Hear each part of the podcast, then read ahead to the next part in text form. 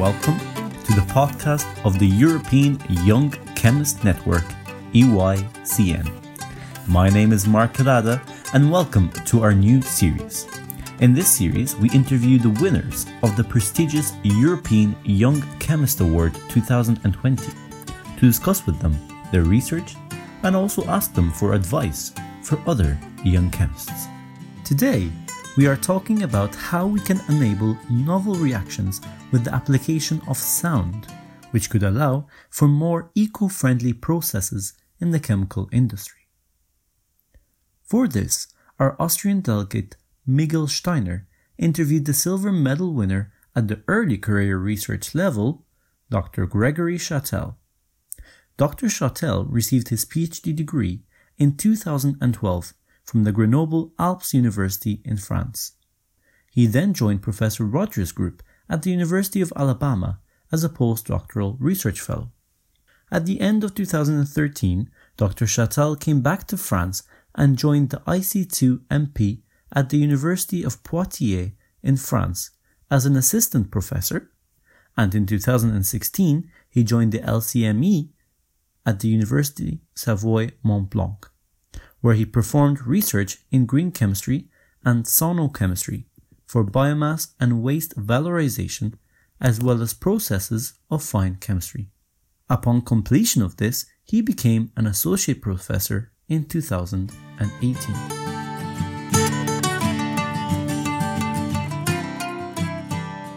So hello everyone, it's my honor to greet Professor Dr. Gregory Chatel from the University of Savoie Mont Blanc here with me today, and we're going to talk about sonochemistry a bit. So Gregory, congratulations again to the ICA, and thanks for the interview today. And my first introductory question would be, what motivated you to go into chemistry? And also, how did you end up in the specific field of sonochemistry? Thank you. In fact, during my studies, I particularly discovered the concept of green chemistry of John Warner and Paul Anastas. And I really wanted to work to make chemistry greener, more environmentally friendly, more eco-compatible, bring innovation in this field. So I started to work on sonochemistry during my master internship. I finally studied ultrasound for organic chemistry during my PhD. So what is exciting in this field of research is that we can find totally different or new reactivities under ultrasound compared to conventional conditions. We can imagine new reactivities, new innovations with sonochemistry, and that's what is motivating. Okay, great. So maybe for the listeners, so sonochemistry describes doing chemistry with some application of ultrasound. And I guess most people have encountered ultrasound more in like a doctor's office for inspecting organs or joints. And could you maybe highlight how this ultrasound that you're using in a chemistry laboratory might be similar or different to the one that people have already made experiences with? Sure. So in our lab, we make chemistry with sound. It is not really music, but it is ultrasound. Ultrasound waves are not in the audible region, but in ultrasonic region that can be divided into two distinct regions. The first one corresponds to diagnostic ultrasound, particularly used in medical imaging. The corresponding rays do not provoke modification of the medium. It is better for the organs. But the second region is power ultrasound that we use in chemistry for sonochemistry from 20 kHz to 2 MHz. That provokes some effect on the medium, in particular through the cavitation phenomenon, which is the formation, the growth and the collapse of gaseous microbubbles in the liquid phase, leading to intense local effects that we use in sonochemistry. So while both are categorized as ultrasounds, yours has a way higher frequency and has a way bigger influence on the water that is used as a solvent. Is this correct? Yeah, it's correct. And what are the main advantages of doing chemical reactions with this bubbly water compared to like a standard approach that one would do in a chemistry lab? What is famous in chemistry research is that each sonochemical parameters can affect the cavitation phenomenon and the associated effects. And for example, it is usually accepted that in water, low frequencies lead preferentially to physical effects, with shock rays, emulsions, mass transfer improvement, and at high frequencies, the cavitation leads to chemical effect with the production of hydroxyl radicals. So the intense local effects, mechanical, thermal, and chemical effects due to the collapse of the bubbles are at the origin of all the application of sonochemistry. In addition, there's local hotspots liberate intense pressures and temperatures. For example, in organic sonochemistry, the main advantages provided by ultrasound are the decrease in reaction times, the increased reaction yields, the use of mild conditions, for example, lower temperature leading to energy savings, the change of reaction pathway leading to new reactivity, the reduction of amount of catalyst, the activation of metal solids, metal or solids, and also the generation of useful reactive species. So it is important to control all the parameters, the frequencies, the acoustic powers, and other experimental conditions. Another parameter that is essential is the reactor. The shape of the reactor have a great importance since we are speaking about the propagation of waves in a reactor. So it is important.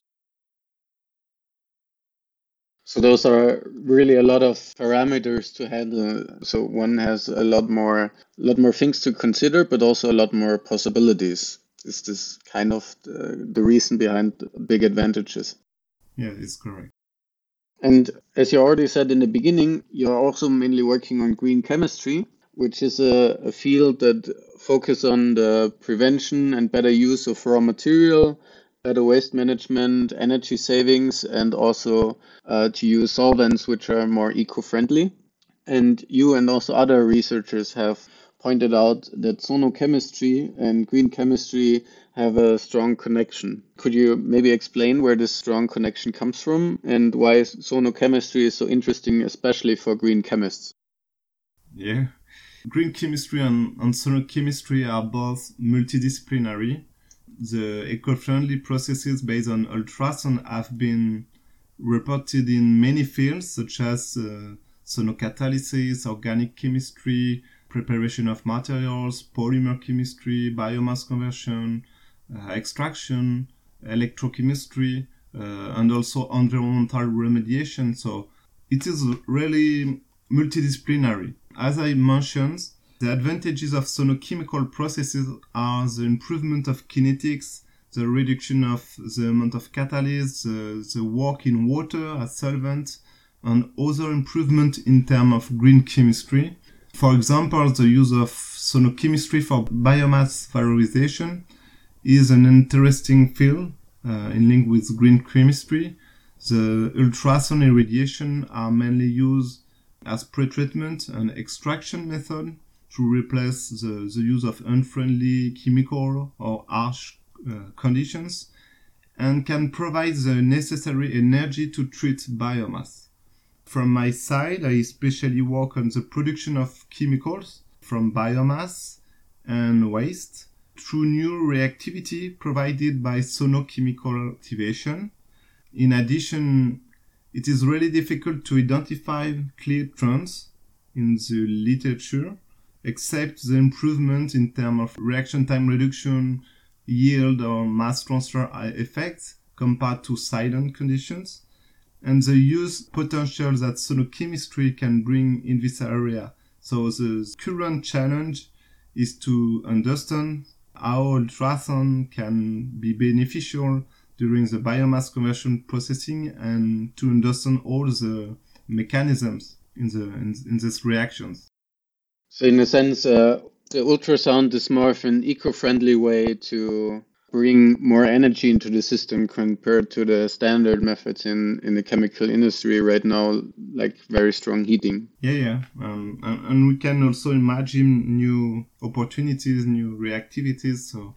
And you also already went a bit into this way. So what do you think if it comes to chemical industry, what would be the best applications of ultrasound?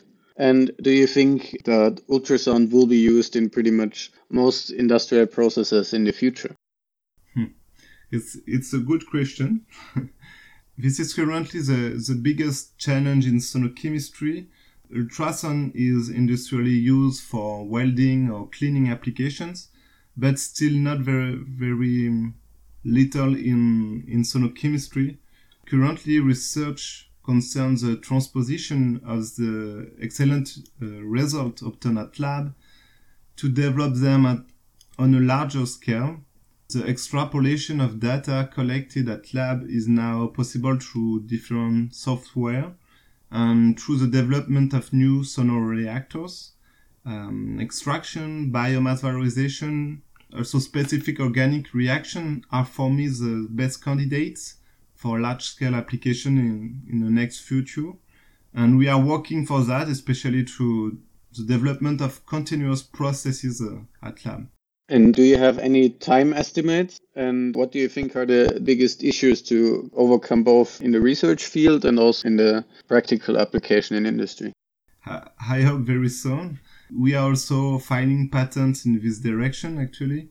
One of the problems is that sonochemical processes require new equipment, and industrial companies want to be sure of the added value before investing in less conventional equipment, because for now they don't have this kind of equipment. So it imposes additional risk factor for companies to invest in such a new process. Yeah. Okay, so thanks a lot for highlighting your research. In this mini-series of interviewing all the ICA winners, we're also asking a bit about career advice that young chemists can take for themselves. So what are your further goals in your career? In addition to my research activity, I am also a teacher at the university. It is great to teach students new concepts, to share my job, my passion. Another aspect that I like a lot is communicating with the general public or with school children. I attend to this kind of events, and it is also an interesting exercise to explain our research to the general public. I really think it is our duty to communicate on our research, on scientific advances, to explain, to alert, to teach the general public. Okay, thanks a lot. And when you teach, are there any special advices that you give young chemists in general for their career and for their research? Experiment. Don't be afraid to innovate and test new ideas. Do not hesitate to collaborate, to learn more from other chemists, other chemistries, and share your ideas with different collaborators, because we are scientists and we are not alone in our job. We have to work with other scientists, even through multidisciplinary approaches, and I think it's great to work in this sense. Yeah, definitely agree with you there. And could you give maybe also special advice to students that are not really sure in which field of chemistry they want to specialize in? And also maybe the other side of the students that already pretty exactly know where they want to specialize in. For those who do not know in which field to specialize, I think it is important to be able to do internship in different fields or work on different type of projects. It allows you to know what you like and also what you don't like. You have to practice, in fact, to know if you like or not. For those who know, do not hesitate to look the different research activities of different laboratories. You can contact them, discuss, and also ask them for an internship. I think it's the best to practice. So practice is the best education. And which advice would you give PhD students, both that just started their PhD and those that are finishing their thesis right now? The advice that I could give for a PhD student at the beginning, during, and at the end of his PhD is to develop his network. Because the chemical community is very small, especially in each research field. The network can open new opportunities for young chemists, maybe in 1 year, 2 years, or even in 5 years. So my advice is to develop and use your scientific network and stay open with that. And I think that's a really nice ending to this interview. So thanks a lot again for sharing your research in the EYCN podcast and also for giving such great advice to young chemists in general. And we wish you all the best on your further career. And thanks again for taking part in this interview.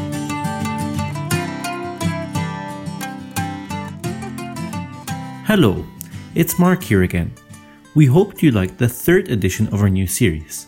Stay tuned for the last winner and feel free to listen to the previous editions. Please, as always, leave your feedback by rating our podcast, and if you have any questions or further remarks, you can also send us an email at podcast@eycn.eu. See you soon!